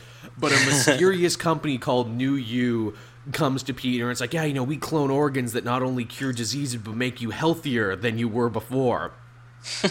and Peter's like, I see nothing sinister about this. let's work with this out. And then, of course, New You we find out is a uh, front operation for that new jackal in the weird Egyptian mask. Uh, okay. And clearly, this is all going to go real bad. And then at the end, uh, J. Jonah Jameson's like, "Oh, I'll, I'll spare no expense for my father to be able to live. I'll do anything." And they're like, "Sure, we'll take your money, J. Jonah Jameson. And also, here's your wife we cloned back from the dead. So there you go." And I'm like, geez, you guys are really going above and beyond on this one, aren't you? you already had his money. Why why did you do the other thing?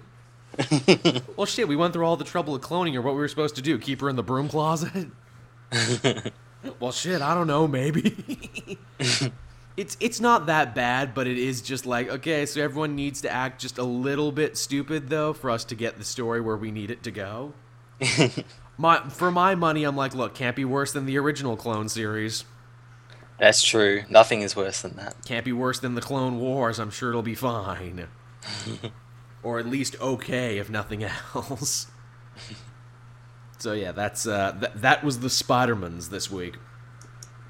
Cool. What uh, what else did you have going on? I- I'm nearing the end of the stuff I can talk about. Yeah, I had um new Superman issue two. I didn't get a chance to read that yet. It's cool. It was Superman, this new kind of dickhead Superman. Oh yeah, it is. um, meeting the Chinese Batman and Wonder Woman, and sort of setting up the, the Justice League. I like it. Uh, Doctor Omen's sort of telling him about they're setting up a new Justice League, and and he's like, "Lady, there's already a Justice League. We don't need to set up another one." There's there's also a Chinese Justice League. What happened to the eight pillars who we saw in Super League? Are we just never gonna see The- the eight pillars again? The Great Ten. Oh, great ten. Eight. yeah, he saying- me- he mentions them. He's like, we already have like a, a, a Chinese super super league called the Great Ten, and she's like, ah, they're, they're old. We need something new and fresh. We need- so we'll just copy these heroes. essentially what they're saying is we need something American. To which I say, God bless the Chinese and their ability to counterfeit things. That's the that's what she says. She need we need to beat the U.S. at their own game. so we need to create our own American style super team. That's And, that's um, cool. I can live with that. This is like the issue where he sort of reveals himself to the uh, to the country. Uh, he goes and fights a villain called Sunbeam, who's got like a cannon that shoots sun rays. Nice. So a weapon like that against Superman is kind of dangerous. yeah, Because it just fuels him. oh, it only makes me stronger.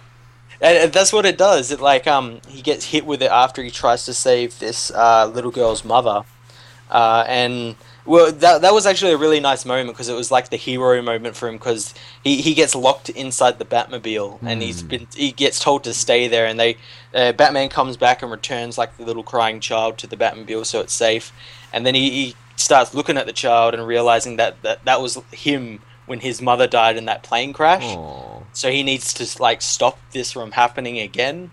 So he get goes out and helps defeat this villain and sort of reveals himself to be the new Superman.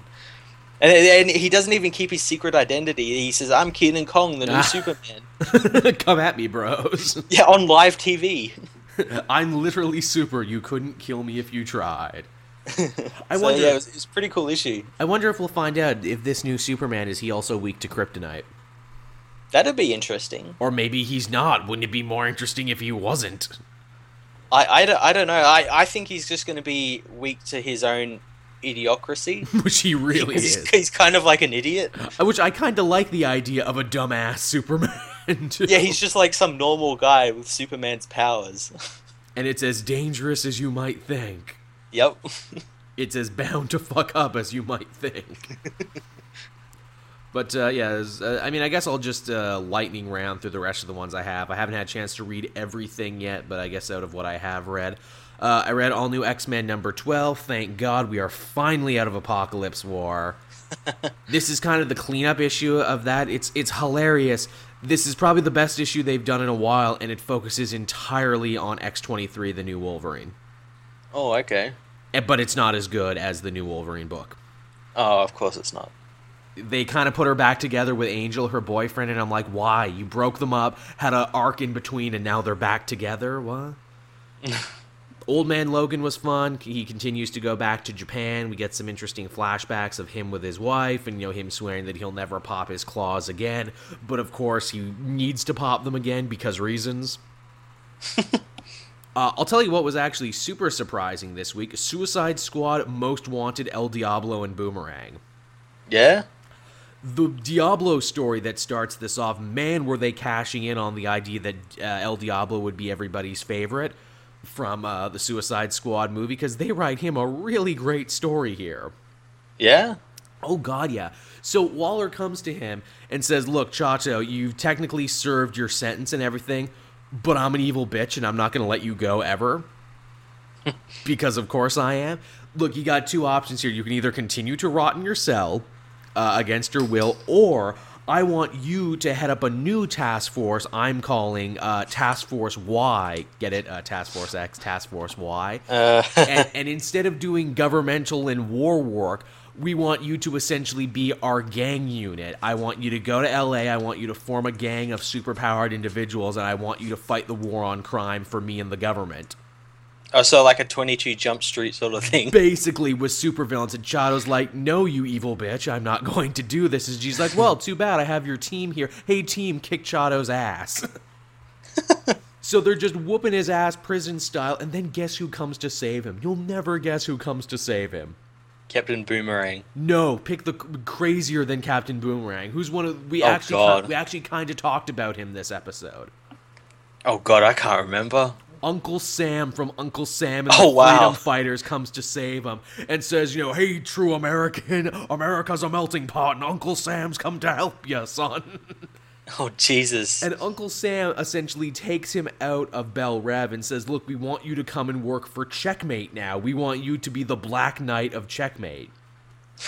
there's a there's like a cartel connected gangster who's going to be bringing a dirty bomb into LA and you Chacho Santana with your gang connections and like your border connections you could stop this and you could be the greatest American hero of all time. Huh. It's a really cool story. That's it. that sounds it sounds cooler than it should be. That sounds like the movie that David Ayer should have made about El Diablo. And the fact that uh, Uncle Sam is in it, and he just he he, I, kind of love Uncle Sam as a character in the DC universe. He bleeds red, white, and blue. He's just like you know, oh, they got Lady Liberty over a pork barrel. Uh, Chato, are you gonna let them have their way with liberty? Well, are you, son? Your country needs ya. And I'm just like, this guy is so uber patriotic. He's amazing do it for the apple pie, son. and like he believes it, and I'm like, man, you could write a great political satire with Uncle Sam.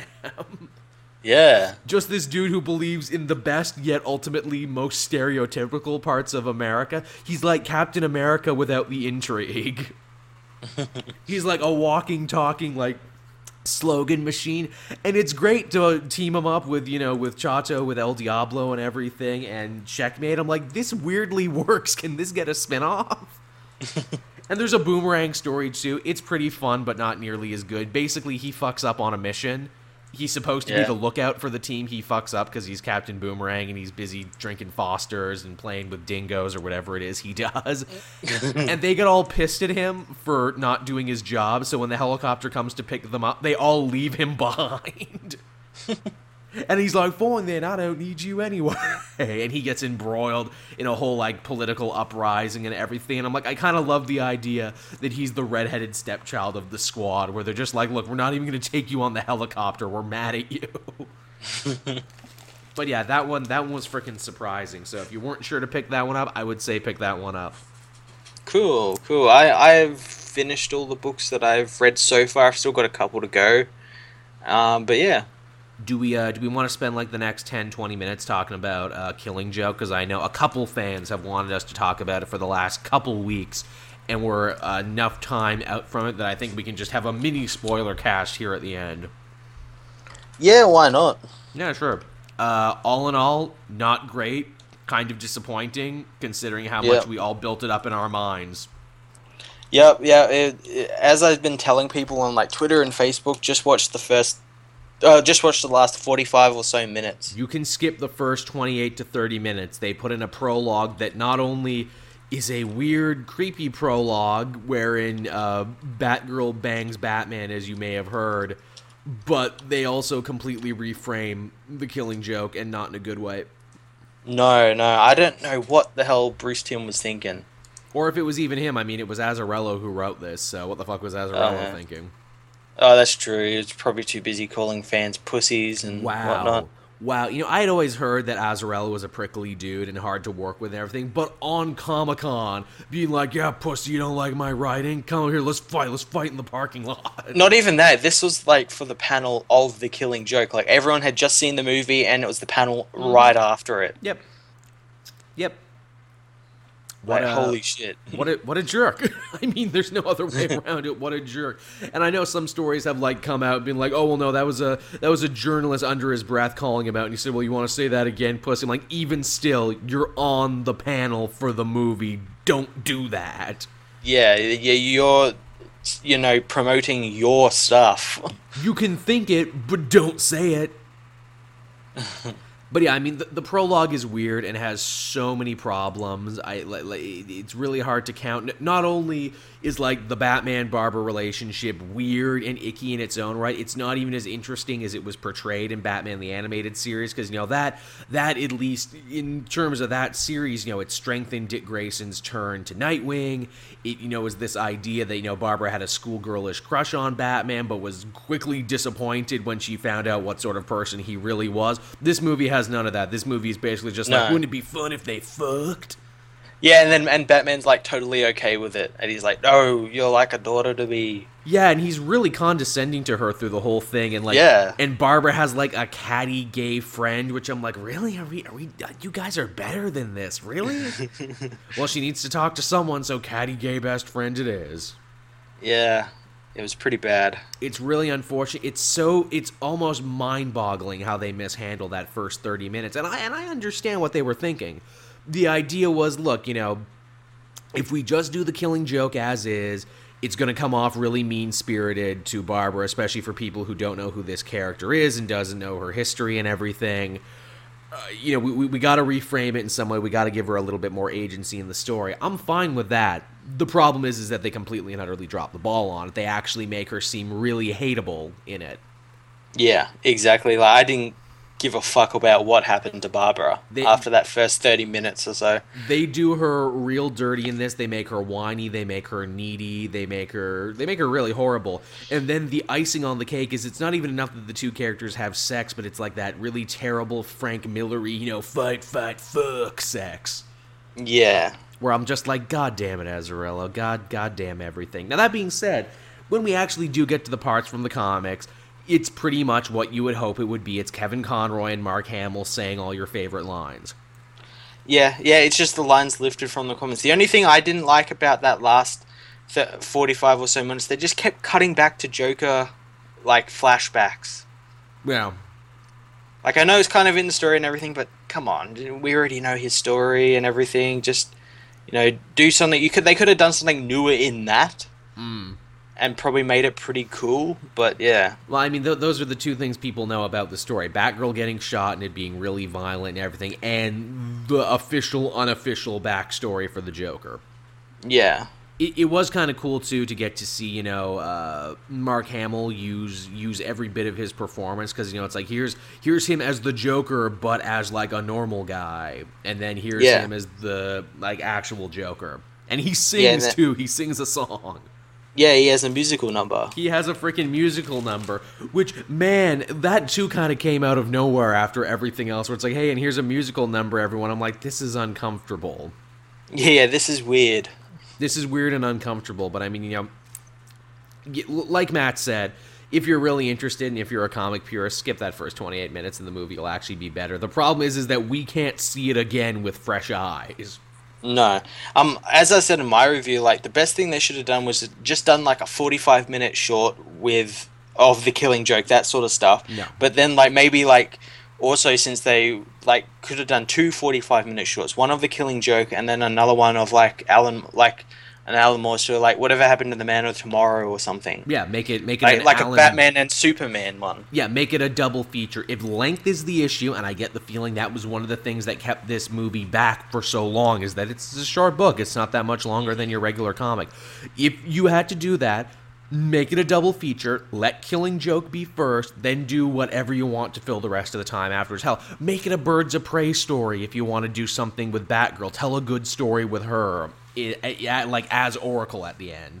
Yeah, yeah. In fact, they that- yeah, like a couple of years later on. In fact, where she's back as Oracle and doing her thing and everything. In fact, Oracle shows up in this. I don't know if you actually watched long enough in the credits, because if you're anything like me, you probably shut it off.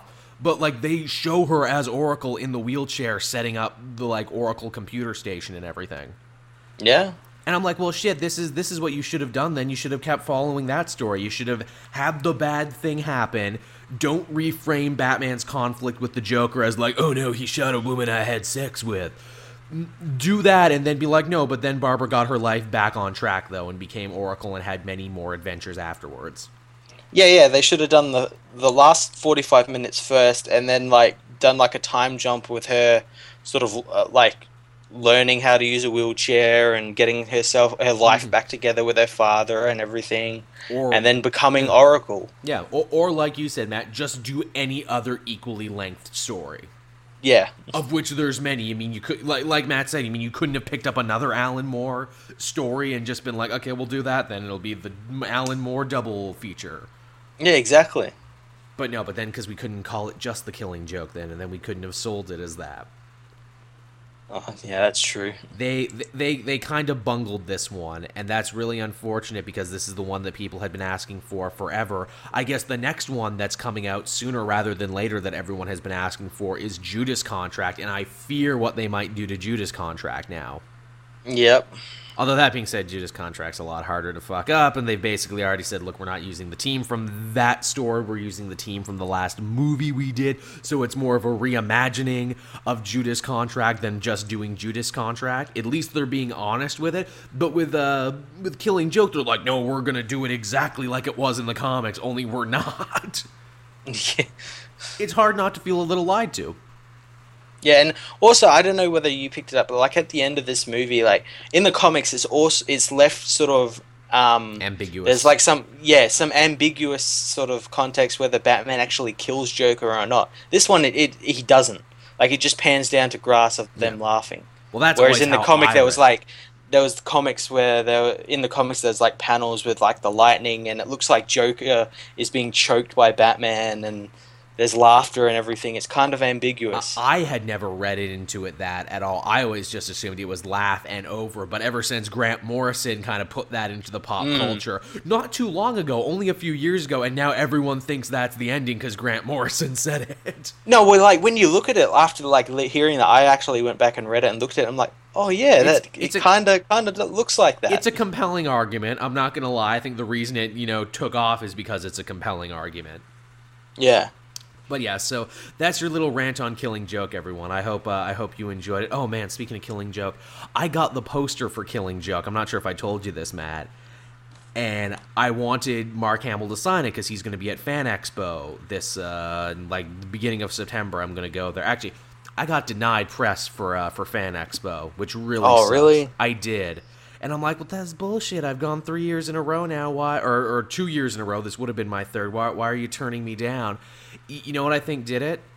I think because this is going to be Stan Lee's last uh, comic convention, they got all sorts of press from all over the world wanting to come in and do it.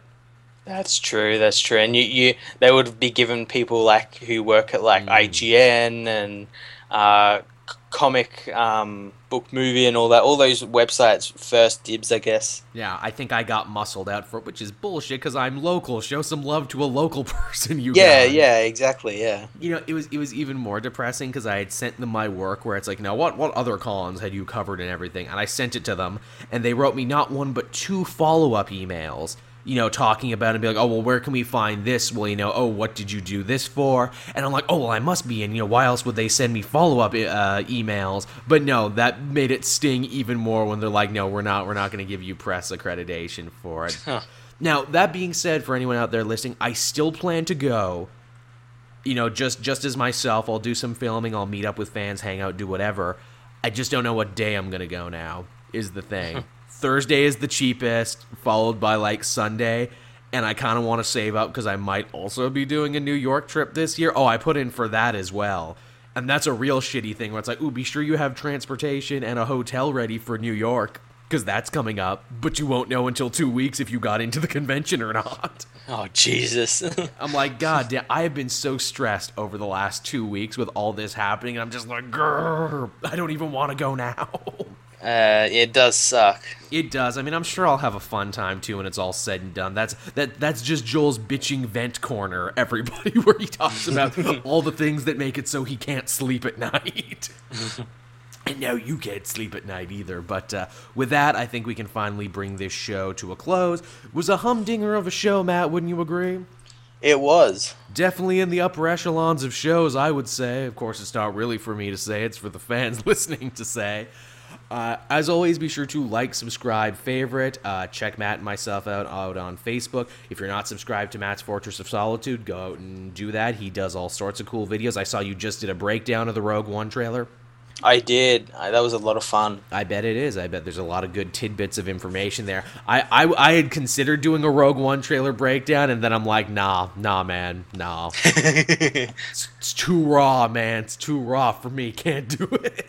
I'd, I'd be invading your comment section. I know you would. I think one person said, "Joel, don't think about doing it unless you have Matt, uh, uh, Matt spotting you, Matt spotting you on Star Wars." I just imagine me on a bench trying to lift up, and you gotta spot me with Star Wars. uh, so yeah, I, I did that. Uh, anything coming out this week that people can look forward to? Uh, not really. Got more reviews coming out a little later on this week. Some uh, really cool ones coming out. Uh, but other than that, it's been pretty chill. Same here, same for me. Uh, yeah, I mean, I guess that's it, everybody. I guess we can bring it to an end right now. Uh, thank you all for watching. Be sure to tune in next week. Same comic multiverse time, same comic multiverse place, and we'll do this all over again. See ya. Bye bye.